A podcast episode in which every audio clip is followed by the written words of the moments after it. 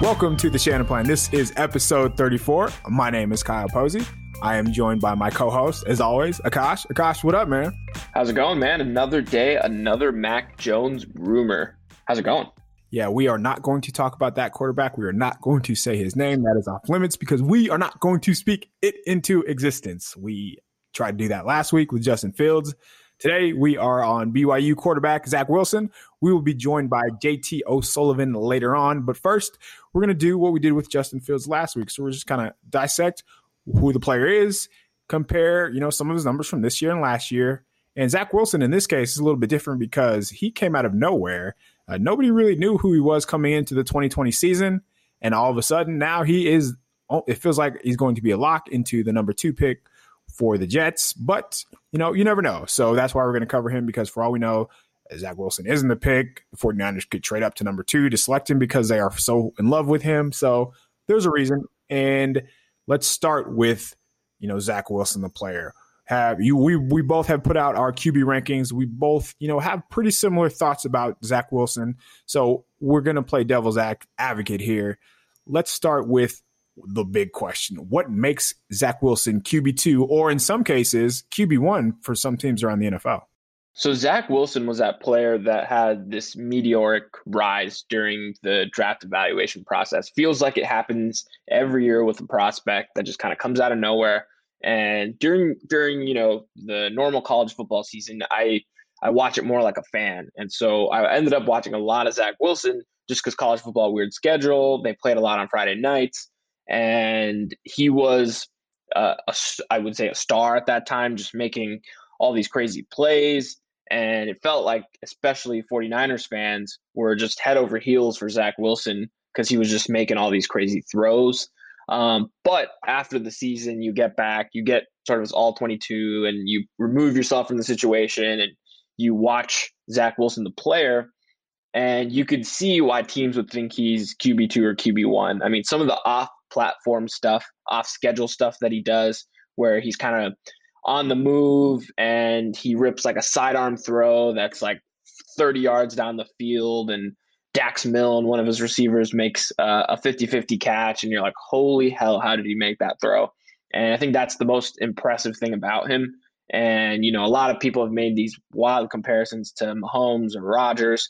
And honestly, when he makes those plays, you're like, yeah, I see this, see that I could see why people would think that because these, you know, off angle throws and off platform and where he's getting pressured, he's running away and he rips it across body and you're like you just can't teach that, right? Like that's just natural like God-given ability. So I could see why because of that you would think he's either QB1 or QB2, but there's other things past that um and for why I don't I personally don't think he deserves that uh, QB1 or QB2 ranking. Yeah, so let's let's stick with the positives of Zach Wilson because he is accurate and he has throughout the course of a game, he will have probably three or four throws that are wow throws where he's putting the ball only in a spot where his receiver can make it. And I think also he gives his guys a chance to make a play, and that should go a long way for a quarterback. And Wilson does a very good job of that. And almost, it's almost as if his arm gets better when he's on the move. So he, he can, you know, in a play action. He's on the run. He's throwing the ball down the field 50, 60 yards in the air, throwing these back shoulder throws on the outside of the numbers. And he just makes it look so easy, so effortless. And aesthetically, I think he's the guy. Like he just makes it look fun. You have the headband, you have, you know, just how his style of play is. He talks crap. So everybody loves that. And again, he's making plays. So even if he is outside of the pocket, he's a pretty good scrambler too. He's, he's not going to be confused for a 4 4 athlete, but I wouldn't have been surprised if he ran somewhere in the four sixes or four sevens.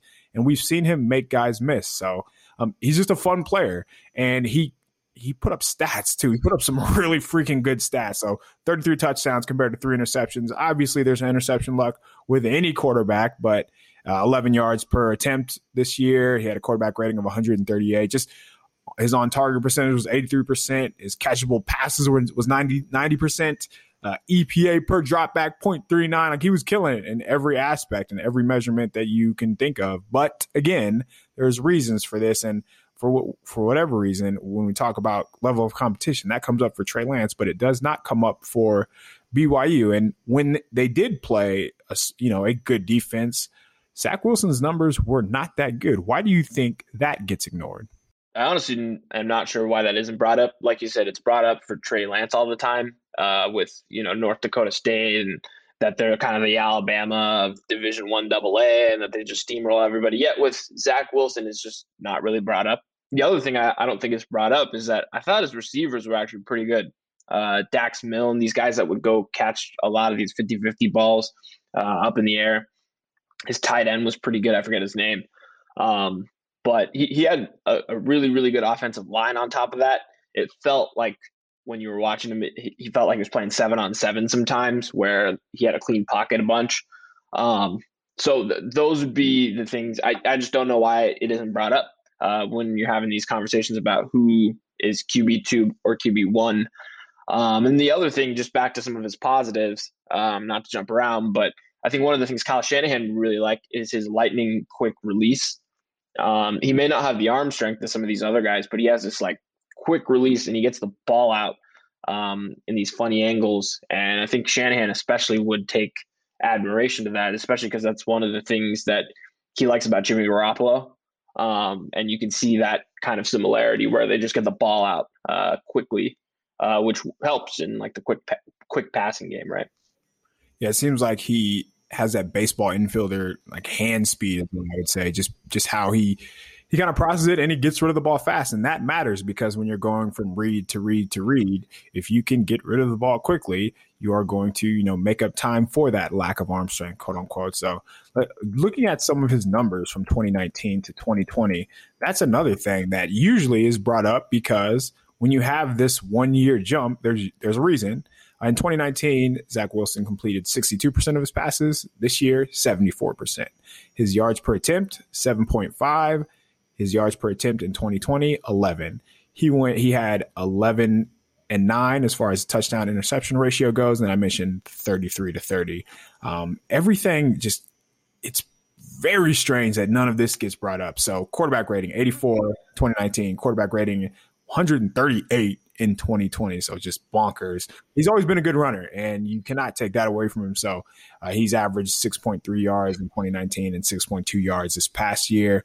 Um, it, I mean, his his deep ball accuracy is just out of control compared to what it was the the previous year as well, and even as far as his under pressure rating. So under pressure in 2019, Zach Wilson's quarterback rating was 38.8 per Sports Info Solutions, and that jumped all the way up to 111 this year. So again, wh- why do you think and and maybe not that just what do you think his appeal for the NFL is in the sense that we can just ignore everything that happened last year? It feels like the darling in the NFL right now is, you know, Patrick Mahomes, Josh Allen's of the world where it's all this off schedule stuff, right? Like when the play breaks down, when you're being rushed, or when the play call doesn't work, can you make magic happen off script? And so people see these kind of highlight worthy throws or these numbers or the deep ball accuracy, like you mentioned, and they tend to fall in love with that. And I think the hardest thing to project for Zach Wilson is is he truly a one year wonder where 2020 was just an outlier? Or did he take this meteoric jump from 2019 to 2020 and he's going to continue to take these steps to become a better, you know, quarterback in the NFL? And ah, it's such a tough projection to make because in 2019 BYU played a normal schedule because so BYU for those of you guys don't know they don't play in the Pac-12 they don't play in a major conference. And because of COVID in 2020 uh, a lot of these conferences said we're going to only play in conference games. And so BYU was kind of left at the altar and they had to uh, schedule a bunch of random games. And so their schedule in 2019 was a little bit more traditional. They played you know Washington and USC and Utah and these teams that have you know just better players, better athletes on the field. And in 2020, they played a lot of no names. I mean, I watched one game where they played like Northern Alabama, Western Kentucky, just because they were trying to fill up their schedule with uh, teams out of conference. And so now it comes back to okay, is it like a level of competition thing between 2019 and 2020 where Zach Wilson just shined against worse competition? Did he truly get better? Um, how much of it was impacted by you know COVID? And it's like it's such a hard evaluation and that's one of the things that uh, continues to make me hesitant and you know just another note on quality of defense So Football Outsiders ranks, um, you know, college football defenses using DFVI. It's their their rating, their metric. Um, and Zach Wilson in 2020, on average, if you look at just all the defenses that he played in 2020, you just rank them. He basically played the 59th ranked defense in college football. And you compare that against Justin Fields, who played like the 25th ranked defense, or Mac Jones, who played like the 50th ranked defense. So clearly his quality of competition compared to some of these other top prospects isn't in line. And that again adds to the okay, how do you you know rank them when there's all these uh, you know edge cases? Yeah, I'd be terrified because there there are some stats out there that just give you an example of you know what Zach Wilson has done versus good defenses compared to what he's done against poor defenses. And this uh, I've seen his name's Thor Nystrom. He he put out the comparison of, against you know Zach Wilson versus Power Five non bowl or Power Five conference teams against um, G five teams who have at least nine or more wins, comparing each season to each season, and his numbers look a lot like Drew Lock compared to you know just killing you know worse competition and then just barely getting by against above average competition, which would be fine but we are talking about a top three pick, like a guy that is going to go very high. And based on what we heard on Tuesday, so Jets GM Joe Douglas, he who Steve Young said the Jets are committed to BYU Zach Wilson. And if you remember BYU's pro day, the Wilson family was just standing there with Robert Saleh and the Jets brass. So Joe Douglas said Steve's pretty plugged into BYU or Steve's plugged in to BYU pretty well. So that makes you think that, you know, it's it's going to be Wilson for the Jets, but again, you just never know. As a like right now, all we're hearing about is Mac Jones to the 49ers. And again, I said that name, but uh, it, it, just doesn't, it, it's always too good to be true. It is. And, and the other thing is, I understand if Zach Wilson was the most physically gifted quarterback, right? Like, say he was, you know, he had like Justin Herbert size. He was like six six, just like 250, runs like a deer. Like, I'd understand if you have those physical attributes and then there's some question marks behind it, why you'd prefer that over some of these other guys. But he's like 6'2, like 200. I think he's at 214, but he definitely looked like he was like 190 during the season. And he doesn't run as fast as a Trey Lance or Justin Fields. He doesn't have the arm that those guys have. I don't think he's as accurate as Justin Fields. So then it, it comes back to like, why are the Jets so sold on Wilson as QB two? Is it just something that you and I, who you know, we both agree that he's shouldn't be ranked above those guys? Like, is it are we just missing something? Like, is it something you know, um, character wise, or you know, is just you know, football IQ or football character, football leadership, just something we're missing? Um, so that that's what I just keep coming back to. And we talked about this before we hit record. Joe Douglas has been with two different organizations now the Eagles and the Ravens, right? He was with Ozzie Newsome that entire time, and they took Joe Flacco, what feels like 10 years ago now. And then the Eagles took Carson Wentz, and neither of those guys really look like Zach Wilson, right? In terms of size, physicality, arm strength. Like, so I'm not, I, I don't really see why Zach Wilson just has this meteoric rise and is now all of a, all of a sudden a lock to be the number two pick. Yeah, I wonder where he would go if he like so obviously, you know, he it's very fair to say he would go to the 49ers. So let's talk about that. Let's talk about what do you think Kyle Shanahan sees in him? And one of the things that I think is is is giving those receivers a chance because I go back to the Ravens game in 2019. It was fourth and two, and they didn't have anywhere to go. And Jimmy threw it up to Deebo, and Deebo came down and made a play for a touchdown. To me, Kyle would much rather have Jimmy do that as opposed to holding the ball and not pulling the trigger, which is one of his biggest flaws, in my opinion, that, you know, you can't quantify because he's not throwing the ball. So I think that Kyle would rather have got bet on his guys, whether that's Deebo, Aiyuk, Kittle, and give them a chance to make those 50 50 plays. And Zach Wilson does a great job of that. And also on these fade throws, he's putting the ball in a place where only his receivers can make a play. And of course, he has the ability to extend plays and run around back there like crazy. And then once the defense, you know, has to defend you for over three or four seconds, you know, the odds of them stopping you is very slim. So uh, he has that ability to make a play in the second part of the play, and that does that does go a long way in the NFL. But you you have to be able to play inside of the structure, which he does. But there's a big part um, that we will get to, you know, one with one reason why he'll fail. So, what what do you think is the appeal for Kyle Shanahan specifically? The biggest appeals is quick release, and I've seen Kyle Shanahan talk about this before, uh, especially in relation to Garoppolo, is just getting the ball out of his hands, off platform, um, in a muddy pocket, and I think Zach Wilson just tends to do that. But flip side, part of me is kind of relieved that the that we think that the Jets are going to take Zach Wilson, because um, I feel like Kyle Shanahan would take him if he were there at three over some of these other guys. So, so maybe my quarterback evaluation and your quarterback evaluation is just off. It's not, but both of us are. yeah, we know more than the offensive genius, but um, yeah. So part of me, when you come back to okay, it, it, would Kyle take him at three? I think he would. If you know, say Justin Fields went number two, and it was between Zach Wilson, um, Trey Lance, and Mac Jones, I think he would, and I think the the majority of the fan base would be thrilled with that pick because I feel like they see a mobile quarterback who can sling it, who can extend plays, and they'd be satisfied with that. And uh, I guess we can, you know, segue into just what we, why we think he may fail, even in this system. Yeah. So Ben Al- Ben Albright was on this show. I believe it was in March, or maybe it was even February on Friday on a Friday show on Niners Nation Podcast Network. Be sure to rate, subscribe, review always every time that you listen. But he came on and said that Kyle Shanahan, the head coach of the 49ers, has Zach Wilson as his QB1.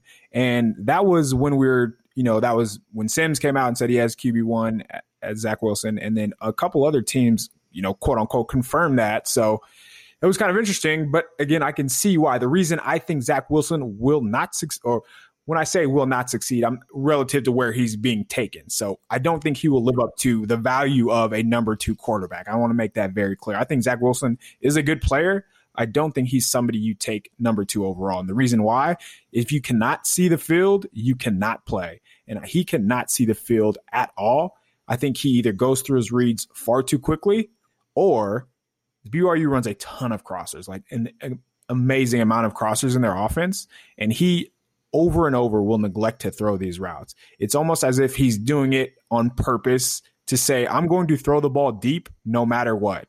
He throws the ball deep into double coverage when guys are running wide open across the middle of the field. And these are plays that are designed to go across the middle of the field. He can get away with that in college. That's not going to be the case next year. Could you imagine the Jets are playing the Patriots? The Patriots are going to do everything that you know the be- the better teams like a San Diego State, like a Houston did, where they're they're going to say, "Yeah, throw deep, sure, go ahead," um, and they're going to give you an opportunity to throw it underneath. But what happens when I saw BYU is whether it's a safety coming down or there's a linebacker coming down, they like Zach Wilson didn't see these other defenders running into his receivers, and it led to like hospital balls. And when you talk about, and we're going to talk about comps here in a second, but um, his arm, when when you hear some of the people that he's being compared to, just not on the same level in any way, shape, or form. So I think his his vision is something that I would worry about the most. But again, in like a Kyle Shanahan offense, the receivers are so wide open that it doesn't matter. So he could get away with that, and I can see the appeal for Shanahan in that sense. But it's so much projection, and you have to ignore a lot when when you skip to you know this the, the the people that he's being compared to. I'll say. How about you? What do you?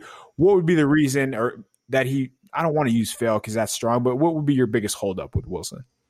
Yeah, you're right on the fail part because we talk about these guys. We're like, yeah, they're to fail, but it, it's really they're not going to live up to the expectation of being taken number two overall. He may be a successful quarterback and for the Jets or wherever he goes, but uh, is he truly a transcendent player? And that's what you're looking for at number two, and we don't think he will be. And I think it's just because of his pocket awareness. And this, I've really tried to emphasize because I think Kyle Shanahan looks for it first, right? Like, can this guy play out of the pocket? Because I don't think he values like making, you know, second reaction plays, extending plays, because he thinks that his play call, and if you can work through the progressions and see the field, like you just said, that it should work, right?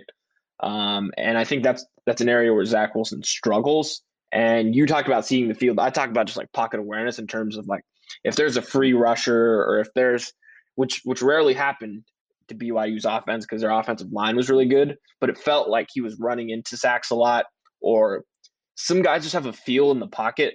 Um, and we talked about Justin Fields, and Justin Fields is really good with this, where it's just subtle movements in the pocket to evade pressure to be able to throw the ball. And Zach Wilson just, for some reason, didn't have that. And that was concerning because I, you know, um, a lot of these good defenses they're going to force you to play from the pocket. You know, uh, on third down in the fourth quarter, you're going to have to make these throws from the pocket. That's where the best best quarterbacks do that. And I didn't see that consistently enough from Zach Wilson. I just thought I just thought his process from the pocket was poorer compared to these other guys. Um, and that's I think a major reason why he may not live up to the draft hype. Yeah, I think in the case of Zach Wilson, some quarterbacks they go through their reads you know, not quickly enough. And his problem is his internal clock is moving so fast that he's looking forward to the second half of the play when he doesn't have to. Like he can just take what's there, um, hit the play that on time, and then keep the offense moving, stay on schedule. Too often he's ready to bail out of a clean pocket, which he does often, which will be a problem in the NFL. And when that happens, you're going against these freak athletes, man. These defenses are so fast, and you saw against the better defenses in and even that BYU play that he couldn't outrun defensive linemen at that level. So if he can't do that when, against the teams that BYU were playing, it, I just have a hard time believing that'll be the case in the NFL. I remember that it was, it, when they played Coastal Carolina. It was like this Friday night game. It was probably the best team they had played all season up until that point. There was a ton of hype going into that. And, you know, the excuse was that, you know, I think they scheduled that game on like Wednesday. So they only had a couple days to prep, which is fair but they played this edge rusher. I forget his name, but man, that guy was in the backfield every other play, and he was making Zach Wilson's life hell. And I vividly remember that, and going back and watching it, and I was like, oh, because this is what his life's going to be like in the NFL, right? right. Mike Mike McGlinchey's going to miss blocks, or Alex Mack, or whoever's that right guard, and you're going to have to be able to be more subtle, I think, in the pocket and make throws under duress and not just bail. Um, and try to extend the play. And I don't think he's as good of an athlete as some of these other guys to be able to run away from a DB or a safety or something like that. So he also has, you know, the shoulder injury, which is a problem, and the play that play style would make me would also scare me off because you see when he scrambles and he does get out of the pocket, like he's trying to lower his shoulder against defensive backs if he does not get down or get out of bounds in the NFL, he is not going to last long because uh, these guys, as we saw Jared Goff, Jimmy Ward, even though you think that you're bigger than them, this is what they do. They want to hit you. So that type of mentality at that size is just a dangerous game to play. So let's talk comps because um, you you brought up Derek Carr before the podcast. Uh, Dan Jeremiah has called him, you know, Patrick Mahomes, Aaron Rodgers type of level, and people will g- take that and run with it. So when I look at Zach Wilson's arm, if you look at only his passes that are going outside of the hash and down the field, let's say over 18 yards, the he throws some knuckleballs or he throws some wobbly flutter balls is what we can call them. When you watch Aaron Rodgers, when you watch Patrick Mahomes, when you watch Deshaun Watson, when you watch Matt Stafford, these are tight spirals down the field. That is what a strong strong arm looks like the ball does not waver when they throw the ball down the field. So that to me tells me that Zach Wilson does not have that plus level of arm. So I'm not going to compare him to those type of guys. And it's not fair to him anyway to compare this guy, you know, the small school kid to the best quarterbacks of the past decade, probably. So um, I, I, don't buy that comp. Back to Carr, their play style is a little bit different. Uh, I would say Carr probably has a little bit better arm. Um, I also think that Carr plays the position a little more scary than Zach Wilson. Like Zach Wilson's going to let it rip, and I love that about. Him. He's him. a little bit more reckless. Yeah, which will come back to which can come back to haunt him, but at the same time, um, it it works in his favor as well. So uh, just the play style would be a little off for me. I don't have a comp, and I don't think we need to have a comp when it's coming to these guys because most comps are forced anyway. There isn't there isn't really anybody in the NFL that reminds me of Zach Wilson which could be a good thing because most of the comps we have are either bad or they're two bad players. So uh, I'm not really too worried about that. Is there was there anybody that comes to mind when you watch Zach Wilson?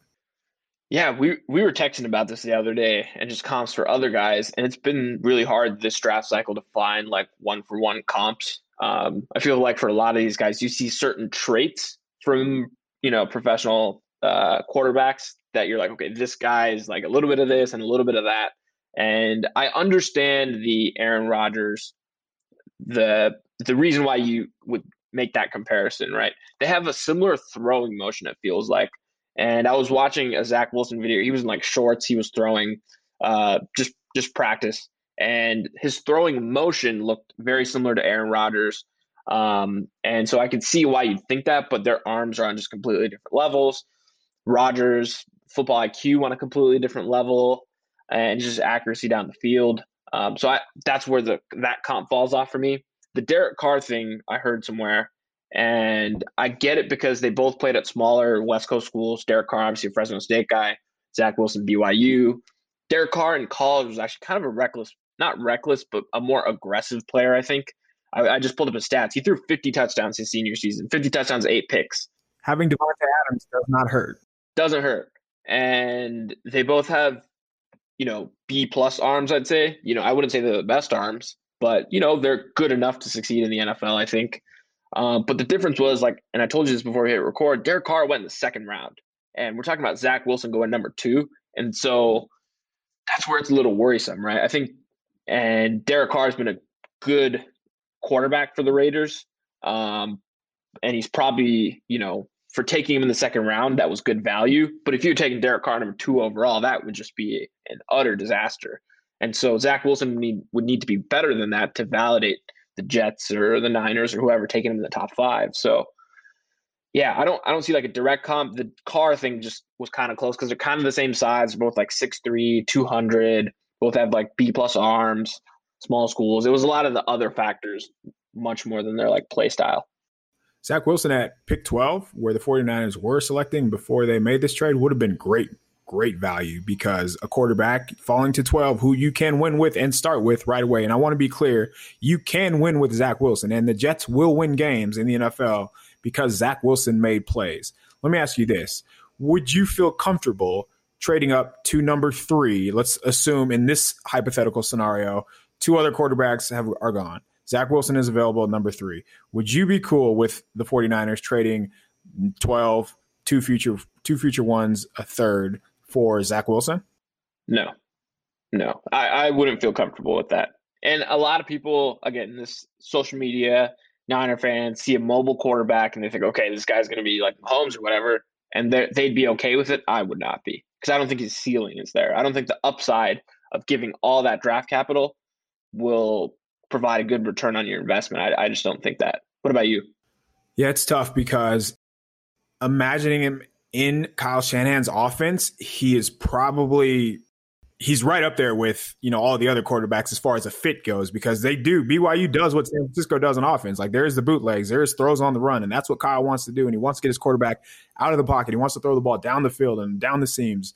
Just everything we talked about, seeing defenders. Like we we have there's a quarterback on the roster right now who struggles to do the same thing.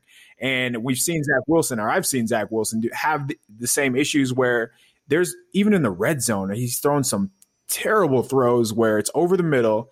He's just locked in. He has his tunnel vision, and he doesn't see another defender coming from another way. So um, I'm not sure how much your vision can improve as a quarterback. Of course, anything can improve as a prospect, but I just wouldn't want to be the person to bet on his vision improving. So for that reason, I would be out. But again, it always comes back to who is calling the plays, the talent around him, because San Francisco is loaded. And we are going to finally see that this year. But I, I don't know that I would risk all of that on a player like Zach Wilson.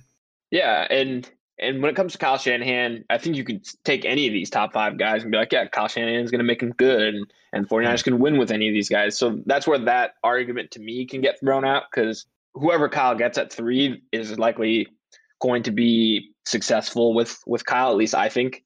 Um, may not They're hit the top rookie level. year, right? Right, right. Not going to hit you know. Like if they take Mac Jones at number three, he's probably going to be the rookie of the year. Probably, assuming assuming the rookie plays 17 games, which you and I think that they will. Um, yeah, should be the favorite for the rookie of the year, just given the offense, given the playmakers, everything. So that's where it's like, okay, we can't just say Zach Wilson's going to be successful, so that's why he should be the pick. I just think when you're risking this much, when you're basically, if you're Kyle Shanahan, you're risking your career with the 49ers, you mortgage the future of the franchise to go up and get this player, you have to be like 110% certain. And I'm not sure if we've seen enough from Zach Wilson in just this one season at a smaller school in a COVID year where it's been harder to scout. Like, I'm not sure if all that adds up to saying, okay, I can comfortably say that this guy's like going to be the guy, especially when there's some other guys on the board that I think are better. Yeah, and, and remember, Kyle Shanahan said this offseason would be determined by previous injury history, and we talked about his shoulder a little bit. So Wilson sure. underwent offseason labrum shoulder to fix a nagging tear. So like the shoulder's been bothering him for a while. Now was in 2019. And he also admitted to having this unsolved labral issues in his non-throwing shoulder, but he hasn't missed time because of that. So knowing that those two issues exist on both shoulders, that is terrifying to me. And why would that all of a sudden get better knowing his style of play, knowing he's going to run? Like he's going to be a mobile quarterback, scrambling quarterback, and seeing him lower his shoulder, that's probably going to be an issue at the next level. So, um, no, I, it's, it'll be fun to see how everything plays out. And I think it's important to say that, you know, we're not rooting against Zach Wilson by any means at all, because I want all of these no. guys to ball out and um, agree.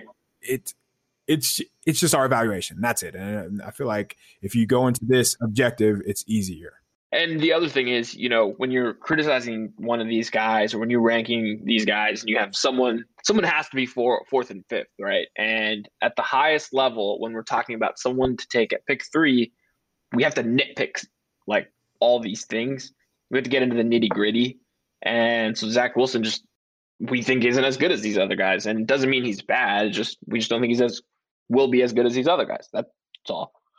Yeah, to say somebody is not as good as the number two, number three, number one player in the class is not an indictment at all yeah, about them. So um, we're going to take a quick break. When we come back, we will be joined by the best quarterback from the 49ers this past decade, JT O'Sullivan. Welcome back to the Shanaplan. I am joined by a special guest, a name that many of you 49ers fans will recognize, JT O'Sullivan. JT, thanks for taking the time, man. What's going on? Man, all good. I'm excited. We're getting close, right? It feels like it's like, what is it, tomorrow is the draft? We, I wish we still have a couple more weeks to, you know, talk about the same things that we've been talking about. So, um, let's get into it. So, Zach Wilson, and you have put out a, a handful of videos on Zach Wilson. You've shared your thoughts on him, and we're going to touch on those. Let's start with Zach Wilson, the prospect, Zach Wilson, the player, and how he would fit in a Kyle Shanahan offense because we're talking, you know, bootlegs, throwing on the run, moving outside of the pocket, but also he that Kyle Shanahan does a lot of quick game things as well. So uh, when we talk about Zach Wilson, what do you like the most about his game?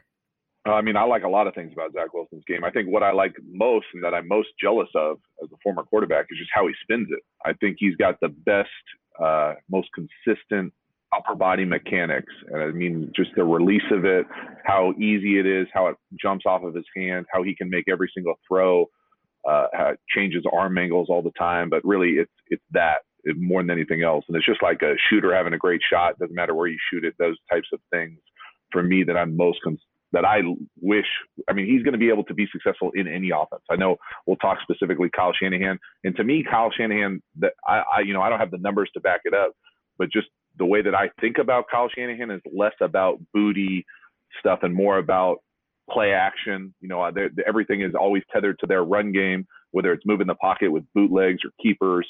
It's that big play action, and Zach Wilson's got the ability to make all the throws inside the pocket, outside the pocket, outside the numbers, anticipation throws that I think would have just about every team except Jacksonville kind of salivating about when you talk about upper body mechanics and just being able to sling it, one thing that stands out every time you watch Zach Wilson is the ability to make throws from all different types of arm angles, whether it's three quarters, whether it's over the top, whether it's submarine sometimes it seems like. Like I've seen rushers have a free path at him and he's able to get get the body get the ball around him. That means a lot. And I feel like that will allow him to be successful at the next level as well.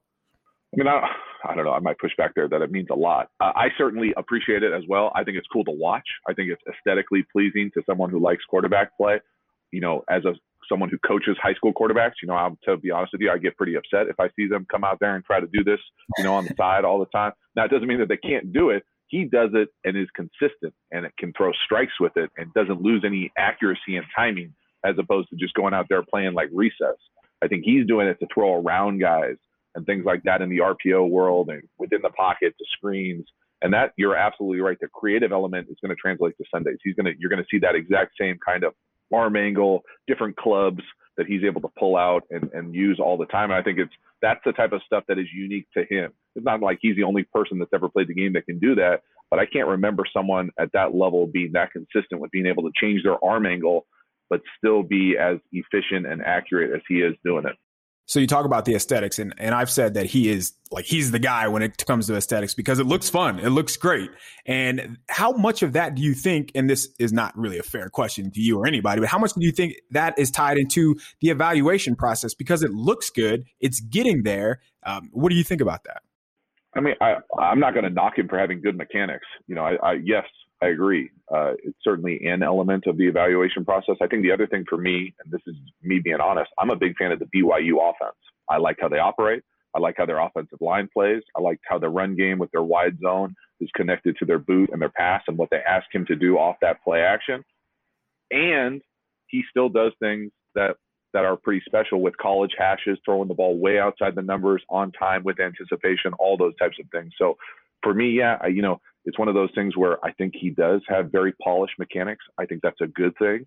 You know, I think that there are some guys for whatever reason, whether they're six six or maybe have a little bit longer of a windup, that it impacts your efficiency, how you know consistent you can spin the ball if you're not able to replicate it all the time. And so I think he's able to replicate it and really go outside the box, and that's where you start seeing the different arm angles and things like that, where you can become creative in that space you talk about BYU's offense, they have a lot of open receivers running across the middle, and Zach Wilson is not a fan of throwing the ball to those wide receivers running the ball over the middle. Wow. Do you think that is just and and I am just brutally honest, and I feel like there's nothing wrong with that. And yes, it might come off as too strong, but that happens, and it happens in a lot of games. Do you think that is, you know, just him being hey, I can do this. I can throw the ball down the field. And that's kind of his nature. Like when you watch him ignore those throws, I don't know how else to phrase it because uh, we talked about it a little bit before the break. If it is quote unquote wide cross, that is the name of the play. You think that's where the ball should go. So how do you feel about that when you watch him as an evaluator? I come at this from a unique space. Like my evaluations are very incomplete. I'm going just off the game film. So like the NFL teams are getting him on the board in the Zoom chat saying, hey, what are you thinking on this? What are they asking you to do? What are the reads? What is the in-depth part of this play? So why, how the hell did you miss this person wide open running down the field? And if the story jives with what the film says and what they're being asked to do in the quarterback room, then I think it's not an issue. I think that when you turn on the film, there are certainly what I would consider early throws in a progression that are missed. But if you throw on the film of anybody, you'll see that also. I make no bones about it. I've watched more Zach Wilson than I probably watched just about anybody else. He, and him and uh, Justin Fields. So I can recall things that I'm like, man, they really missed this one play or this throw or that throw, as opposed to, you know, I haven't watched every single throw of Felipe Franks or Ian Book. You know, I'm just not, I'm not as invested in trying to get a feel on where they're at. And so guys are going to miss throws. It's, it's the same thing that happens on a team if you miss a throw on a Sunday, you come to the sideline. Hey, what did you see? If what you saw resonates in the picture and on the sideline, well, then we're fine. We're all on the same page now. If you saw something that wasn't there, you're seeing ghosts, or you can't tell what the shell is, or you didn't know what the coverage is, or where your eyes were supposed to be. Well, now we've got a problem. And that's where my analysis is incomplete, where teams are getting these false pictures of, hey, what does he really understand? What are they asking him to do? And what they're asking him to do does that project to what we want him to do at that position for our organization? And we're talking about just the open crossers that you were just talking about. So you teach a course that's phenomenal. And this is not an ad or, you know, endorsing JT O'Sullivan's Patreon, but it does just make life easier for us to understand the game. And one thing that you have stressed recently is this, the importance of pattern recognition. And to me, that is one of the biggest flaws. And I come back to a, an example where let's uh, San Diego State, for example, they're running mesh sit. So we have two crossers underneath, and the third level receiver is just going to sit down in the middle. On that play, uh, one of the running backs stayed in the block, and that means to the field, the cornerback and the safety both had the, the only mesh receiver. Zach Wilson didn't see that. He comes off of a read, comes back to the crosser, kind of throws the ball behind the receiver and sort of hangs him out to dry. And that happens a lot to me where I'm seeing him not recognize one part of the coverage also while throwing quote unquote hospital balls. Do you see that? I would probably push back a little bit as far as some of the assumptions you're making on that read and that play, but I will also agree with you that there were throws, especially early on when I was watching him, when I didn't know anything about him. I feel like the rest of the world, you know, didn't know anything about him this time in the fall. And I felt like he put his guys in compromising situations on the perimeter. And I, what I mean by that is whether you classify it as a hospital ball or, you know, a dangerous throw. And that's something that I can tell you does not sit well with NFL wide receivers. It doesn't sit well with anybody. You know, you do that at a flag football game, you know, the wide receiver is going to be pissed. And so I get nervous when I see that because that to me means either things aren't making sense, things are happening too quickly, or you're just saying, you know, F it, I'm throwing it to my buddy five, you know, like that type of thing where it doesn't matter what the throw is, I'm ripping it to my guy. And so, again, I think that those things come up the exact way that you explained it on that play. If we were really evaluating Zach Wilson for a team, we'd get him on a Zoom call, show him that, show him that clip, say, explain to me what happened. What were they asking you to do? What was the read? What was your footwork? What was the timing of it? And why did you do this? And so without that information, we're all just kind of grasping at straws. But I can tell you that I think that you're I think that you're not off at all by saying there are throws that he that are kind of that ambulance throw where you just kind of cringe and whether he's you know got that gunslinger mentality or you know not making quite clean decisions you don't see that for very many for other guys. You sure as hell don't see that from guys on sundays very often. And i know the game has evolved and it really has changed and made it safer down there. And you don't see those type of throws by guys who play very long. No, that last point is a very good one because the, the, guys that are playing right now, who have been playing for the last decade, they know, they just understand it. And you mentioned just his aggressiveness and his gunslinger mentality. I feel like that will be appreciated by NFL coaches at the next level because he gives his guys a chance. And whether it is 50-50 balls, whether, you know, they might be un- they might be covered, but he just gives them a chance. And I feel like Kyle Shanahan, he wants he wants that. He he appreciates that. He wants he's investing early on in these receivers, Deebo Samuel, Brandon Aiyuk, and even Julio Jones way back when. And he wants those guys to get a chance. Do you appreciate that as a quarterback evaluator? Yes, I would also say that I'm probably in the minority on, you know, I'm not in uh, the Sunday game anymore, but I, it's not like that at every organization. It really isn't. There are some people that are going to be very uh, cautious when it comes to maybe the 50 50 ball or the jump ball to our matchup versus their matchup, those types of things, but just as an overarching philosophical approach, uh, that's pretty rare on Sundays. And so I think that Zach Wilson has the ability to do a little bit more than that. Even I know I make fun of it on the channel. You know, is it a 50? Is it a jump ball? Is it a great play? Is it a dime? Those types of things. Well, I like when you give your guy an opportunity, especially if your guy's better than their guy. I, I don't think it's a jump ball at that point. I think it's a good matchup, but oftentimes that's not the case on Sundays. You know, Sundays it's usually a it's oftentimes a wash unless you've got a dude.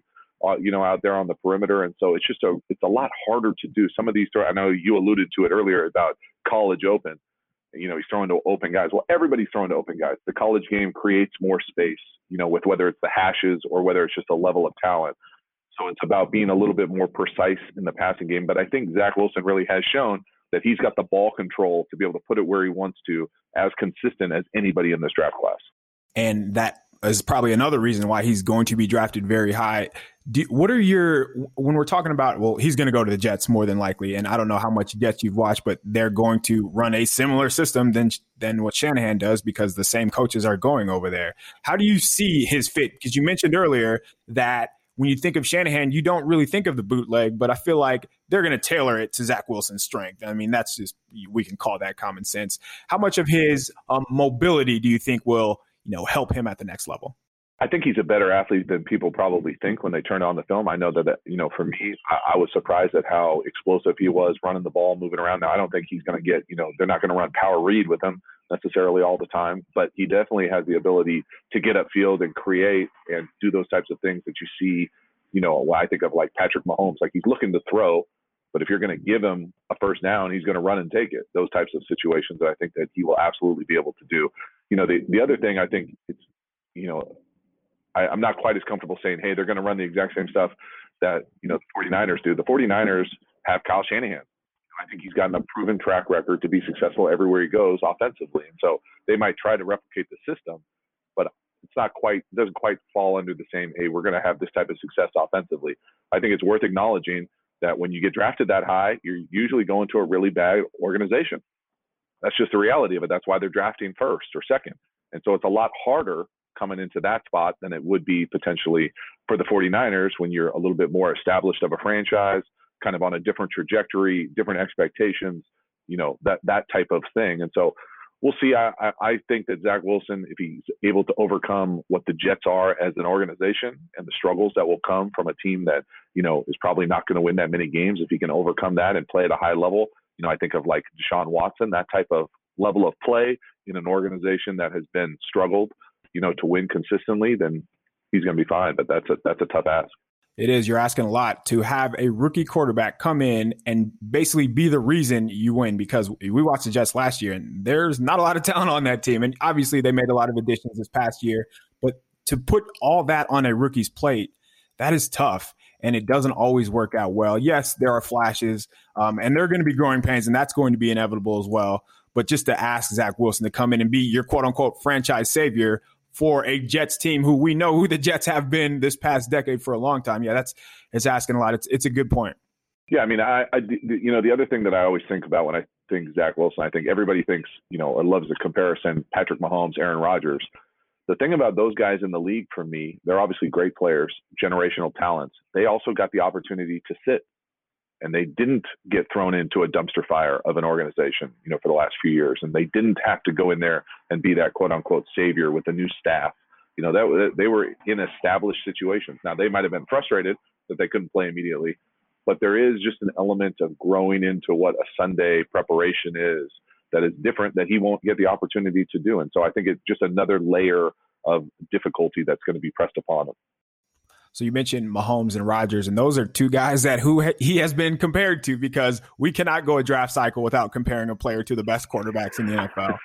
Um, when you let's compare their arms because I think Wilson has a good arm, but to compare him to like this the most special throwers that we've probably seen in a while, that doesn't that's not fair to him. And I think that I've seen a comparison made where some of his throws outside the numbers where we're getting to the back shoulders, where we're getting on the run, um, 30, 40 yards down the field some of his balls tend to die. So how is that a fair comparison? And maybe a better question would be, how would you rank his arm? I mean, uh, it would be impossible for me to rank his arm, to be honest with you. I, you know, I, I, don't think it's fair to him, to your point, to to compare him to those kind of generational guys right now. I think that he definitely makes throws on film that are very, very special. Really does. And you know, someone who I can tell you, you know, Aaron got drafted in Green Bay when I was there, so I've played catch with him. It feels different you know, when you play catch with Brett Favre, it feels different. It's a different type of velocity, different type of spin rotation.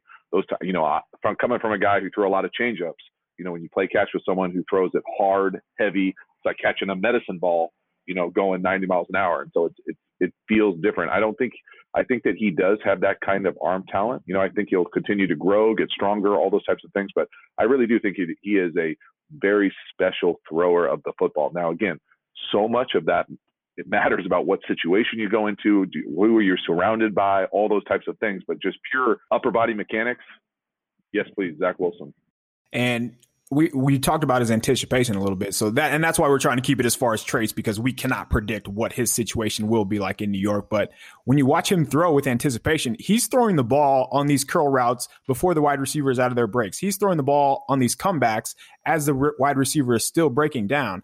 When you see a young player like that, can like how do you how does that projection work for you? Because to me it seems like he understands the offense like he understands what he's asked to do and just giving a guy giving his guys an opportunity to run after the catch that means a lot as well. Yeah you're absolutely right. I think it immediately to me it jumps out that he's been very well coached. Uh, he understands the precision of the passing game that will translate to sundays. The thing about anticipation is it allows your receivers to stay open. So that you know oftentimes you'll see kind of guys who are a little bit rely more on just a huge arm, a cannon, to be able to see someone come open and rip it and put it on him. And it's a completion, but it's a completion and a tackle, as opposed to an anticipation throw that allows your receiver to catch it with that separation still from the defensive back, from the defender, to be able to make somebody miss and get into a longer play. And that type of thing compounded over the course of a season of a career allows you to play longer, play better, play safer. You can get the ball out of your hand quicker. You're not taking as many hits. There are just so many things good that come from any sort of anticipation. And I think anticipation can be coached and can be taught, but I've also been around guys that were taught the same thing that just can't pick it up, that don't trust, that can't get the ball out of their hand on time, that can't see it fast enough. And so when you see it on film from someone who's in college and you know that that will translate into a Sunday situation, I think it gets people really excited. And that's why anticipation, or the big A, as I like to call it, is, is so rare yeah, it's very rare. And we don't see anticipation from all the starting cornerbacks at the NFL level either. So um, I want to talk about just JT O'Sullivan. So in this situation, um, what has changed for you as an evaluator, as a quarterback coach, as you've been coaching high schoolers that maybe you didn't think was as important five years ago? Because Kyle Shanahan has t- spoken about this a little bit, where um, I, I, think it comes from just playing Josh Allen and Patrick Mahomes and the best of the best, where he realizes that maybe I'm going to need a guy who can play out of structure a little bit. Maybe not the cannon cannon arm, but I just need more where, where I can stretch the field horizontally, throw the ball down the seams. What has changed for you just being around quarterbacks in the past few years? That's a good question. I, I would I would probably say the same thing, but I would frame it differently. Uh, you know, I come from a, a dated level of football where you know the quarterback was always protected. You weren't going to necessarily run him. You know, I was never someone who got like you know quarterback power called for me or power read or even zone read really. And so nowadays, I think especially at the lower levels of football, if you're not running the quarterback, you're really doing yourself a disservice. And so it's not that that translates directly to Sundays, although a lot of organizations will run their quarterback, especially in the red area, uh, because it is just a mathematical advantage. It just is if you're unless you're playing cover zero, it's impossible to stop the quarterback run game. And so when you play cover zero, it opens up everything else. Obviously, right? You got to make sure you make a tackle or it's a house call. And so that to me has changed the game. And there, there's a bunch of rules as far as the RPO that have really changed the game and how you can stress a defense horizontally both ways and vertically with a with a pass option. And if you have somebody who can process and identify it in that kind of system, it's a lot of fun to play offense. But if you're not going to run the quarterback, and going from someone who that was a hard thing to learn because you're so invested in the development of the quarterback that you really need to it's kind of a gone away in my mind at least at the high school level specifically to be like we're so invested in this one quarterback. Well you better have some depth because we're going to run this cat.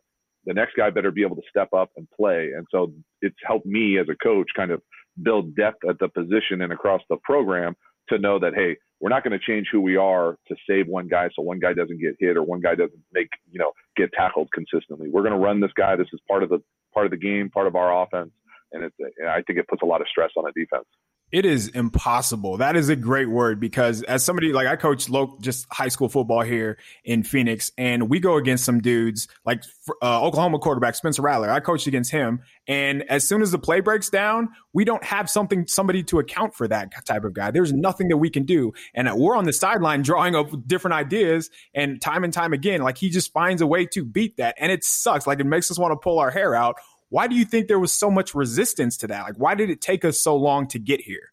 Uh, I think a few different factors. I think the probably the most important thing is that the best athletes are playing quarterback now, and that just wasn't the case, you know, a generation ago. You know, they were probably getting asked to play tailback, getting asked to play, you know, linebacker maybe. Where now they're saying, no, no, no, no, no. You know, I see this. I I know I can play this position. I want to play quarterback. And when the best athlete is playing quarterback, you got to get him the ball. And so it's it's one of those things where I think it it made it easier. And I think it's just, uh, you know, it's it's kind of trickled up and trickled down as far as what it looks like from what the zone read brought in to evolving from the triple option to kind of the spread triple option with the bubble stuff and zone read to now multiple layer RPOs. And the rules are a little bit different as far as what linemen can do down the field and when you're ever going to get that called and those types of things that have made the game a little looser, a little bit more stretched. And it just puts so much stress on a defense that coupled with the fact that you can't really tackle, practice tackling, can't do that live stuff that probably you know a couple generations ago you're used to doing in practice with those types of reps. It's made tackling even more of a premium, and so I just think the quarterback run game puts such a stress on the defense because even if you're numbered up, even if you're gapped up, you still got to make the tackle, and that's our best athlete. So good luck. Yeah, I it doesn't work out well. And it, more, often than not, that quarterback is going to make you look really silly. And again, it sucks. And this is just me venting because I hate it, hate it, hate it. Let's uh, let's tie it back into Zach Wilson and the RPO game because that has taken another level, especially in the NFL. I mean, obviously high school and college as well. For a quarterback like Zach Wilson, who is athletic, who has the arm to make all these throws, how does your RPO game, if you were his play caller, let's say, for example, how would your RPO game change if you had Zach Wilson compared to, you know, maybe not an not a quarterback who is athletic as him? Uh, you know, it, w- it wouldn't change it, but it wouldn't necessarily be a complete overhaul. I think what I mean by that is that I think most robust RPO systems, and we'll talk in just let's talk the college level, I, but I can use my high school offense as an example as well. We have all three layers of RPOs. So we can read someone at the defensive line, make it a little bit more triple optiony. We can have, you know, a linebacker type read, a second level RPO, where it's a little bit more you're attacking space if that guy inserts into the run fit. And then we have third level RPOs where maybe we're off an alley player or overhang or a CB type where we're taking more of a vertical stretch with like a glance or a deeper slant or seam or a pop. And so I think all, I think col- most robust college programs have all of those things as well. I think the league is slowly starting to evolve with that. I think the league is a little bit different just because it has a little bit tighter uh, restrictions on ineligibles downfield but I think that they've even mastered how to get into like the wide zone double teams to be able to stay more at the line of scrimmage so you don't have a guard, you know, chasing a linebacker eight yards down the field, make it the obvious call. And so I just think it's part of the game now. I think it puts a premium and a huge stress on a defense. But I, there, there actually is no way to defend it. If, even if you're perfectly sound, gapped up, uh, you know, the offense, I guess, always has the chalk last. Now, you still have to execute it. That's the hard part sometimes to make those throws. But you know, unless you're willing to go play man to man every single time and you can tackle the quarterback in space, it's going to be a tough day. Yeah, my my favorite part about high school football is when offensive linemen get eight yards down the field and they're still not calling that. Uh, happens so much, but again, just me ranting. So. Um, we, we talked about Zach Wilson. We've talked about RPO. We've talked about what he will bring to the NFL. Um, let's talk about just I mean, the quarterback in general, and you know, he's an athlete. He has a big arm. He's accurate. He throws with anticipation. So those those factors right there are great. What I want to know is what is not teachable because we've talked about that as well. And I I was have a little concerns with his vision. Can you teach that to somebody? Mean, obviously you can spend some time in the room with him. We don't know the player, but how difficult would it be to improve somebody's vision? Uh, yeah, I think now you start getting into some some muddier water as far as what's teachable, what's coachable. I think it depends on who you talk to. Uh, I have been around people that just the game is too fast, and what I mean by that is it's it's not that they can't see what's happening. If we watch film together, they'll be able to say, "Oh, this is that coverage. This is where the ball should go." But then you get out there, and it's eye level, and you're in a helmet, and things are just moving too quick. And I'm not saying that that's Zach Wilson by any means. I've just been around quarterbacks that are very good in the classroom that all of a sudden things are too fast on the field. And so I think that there is some artificial kind of cap ceiling for all of us as far as what you know what we're able to see consistently. I don't necessarily uh, probably fully agree with you that he's got just massive blind spots as far as what that vision looks like. I think that as you play, you know, I know personally for me going through a decade in the league, I certainly got more comfortable seeing things the longer I played. You know that, that you don't have to, have to be a genius to figure that out. But I also came in with a really good foundation about what kind of the core principles of defense are, what how to attack certain coverages, those types of space things. And I'm sure he knows as well.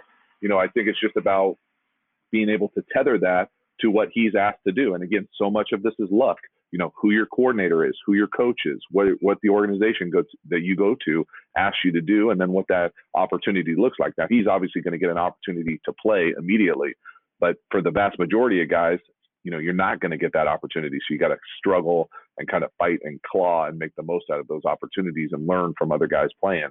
But at the end of the day, can it be taught? You know, yes and no. I guess would be my answer to that. So you've spent time as both a starter and a backup. I, how big of a role does that backup quarterback play, especially with helping a younger quarterback? I think it depends. You know, uh, if it's a younger quarterback, I think it's a different relationship. I think it depends on obviously the starter, what they're looking for. I think you're always trying to be as supportive as possible. I've been around some people that want a lot of information on the sidelines. I've been around other people that, you know, you'd think that they were throwing a no hitter every single game. You know, you want they, they don't they're going to go sit over there in the corner by themselves. I, I probably think that is somewhere in the med, in the middle is probably the best way to do it. You know, I think that the backup has a responsibility to the team to be that kind of liaison between the offense and the coaching staff and you know being able to communicate with different personnel groups. It's not always hey hey quarterback this is what they're doing on the sidelines. Like normally the quarterback has a pretty good idea but be that conduit between the offensive line the perimeter hey grab a wide receiver. Hey we know we're going to call this next series you good with the split you good with the depth you know those types of things to just be an extension of the staff and know what your role is but it was always different depending on what the starter wanted. Sometimes the starter, you know, really needed a little bit of help on the sidelines, wanted to be basically confirm, hey, are you seeing the same thing I'm seeing? Hey, are they doing this? Hey, has anything changed? Those types of things that where some guys were just like, hey, you know, I'm good. I'm gonna get my Gatorade and be on the bench. This is awesome. I appreciate you taking the time, JT. That's all I have for you. Is there anything that you want to plug? Obviously, you do great work at the QB school. What else are you working on? no, I mean, I appreciate the support. I have a lot of fun with the with the channel on YouTube. I really do. The the stuff that probably takes it to another level for me are the courses. I would never have thought that I enjoyed doing that course content as much as I do. So if people are looking to kind of take their understanding to another level and enjoy the channel on YouTube, get over there and check out the courses. I appreciate it get his pass protection course for $49.99 so I no longer have to argue with you guys about this. That is what I would say. Thank you again, JT, man. I appreciate it. Uh, thank you for listening, gentle listener. Please rate, review, subscribe to us at Niners Nation and go Niners.